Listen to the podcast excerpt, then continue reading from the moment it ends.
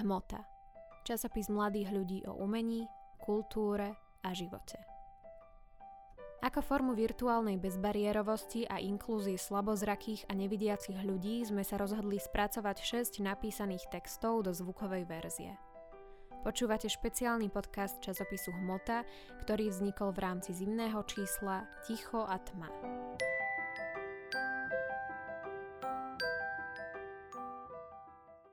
Lucia Pecháčková, krehká rovnováha nočných myšlienok. Ležím hlboko pod hromadou peria v paplóne.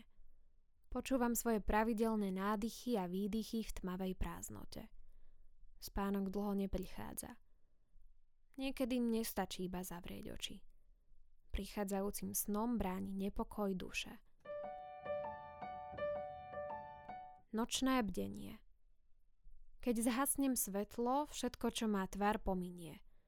Avšak niektoré myšlienky a predstavy zostávajú. Pociťujem úzkosť z rozpínania starostí, ktoré sa vynárajú s tmy. Sú neúnavné. Rozmýšľam o nedokončených úlohách, deadlinoch, veciach, čo som mohla spraviť lepšie. Poháňaná túžbou po produktivite plánujem v hlave dokonalé denné rozvrhy. Prehrávam si v mysli rôzne negatívne scenáre – už vopred som nahnevaná, že kvôli neschopnosti zaspať strávim celé nasledujúce do obedie v posteli. Občas je moja neschopnosť zaspať spôsobená pozitívnymi emóciami. Spánku brania návaly, eufórie. Vo vytržení sa prehádzujem v perinách, odokrývam sa a znovu zakrývam. Netrpezlivo čakám na moment, kedy stav radostného vzrušenia prejde do pokojného snenia. Vnútri tela počujem ozvenu srdca poháňaného nadmerným príjmom kofeínu. Tlkot prehlušuje hluk nových nápadov, ich prúdenie sa preteká so zrýchleným tepom.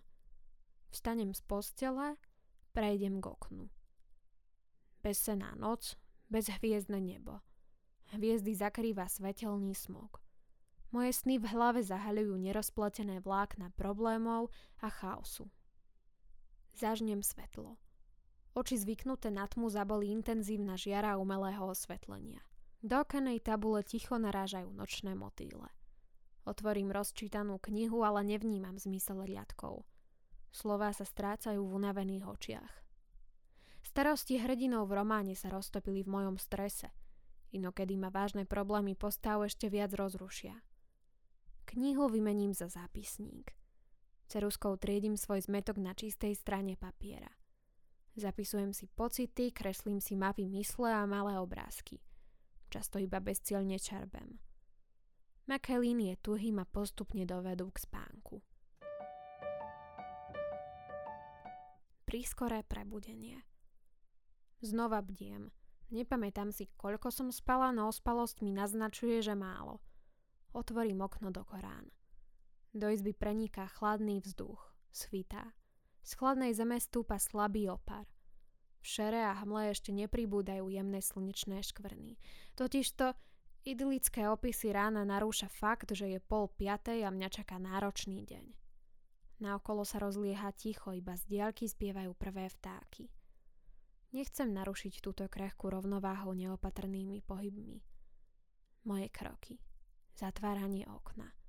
Ďalšie kroky ospalých nôh. Dých prehltanie slín. Počujem zvuky, ktoré v šumoch dňa ignorujem. Mám zlý pocit, že niekoho vo vedľajšej miestnosti zobudím v najlepšej fáze sna. Znovu si ľahnem a sústredím sa na ľahkosť prítomnosti, na čistú vôňu bavlny. Pozorujem hry svetla prenikajúceho cez žalúzie. Skúmam drsnú štruktúru omietky na stene. Zmysly unavujem bielou monotónnosťou. Možno naozaj stačí iba zavrieť oči a nechať sa voľne unášať náhodnými prúdmi. Načítala Eva Sajanová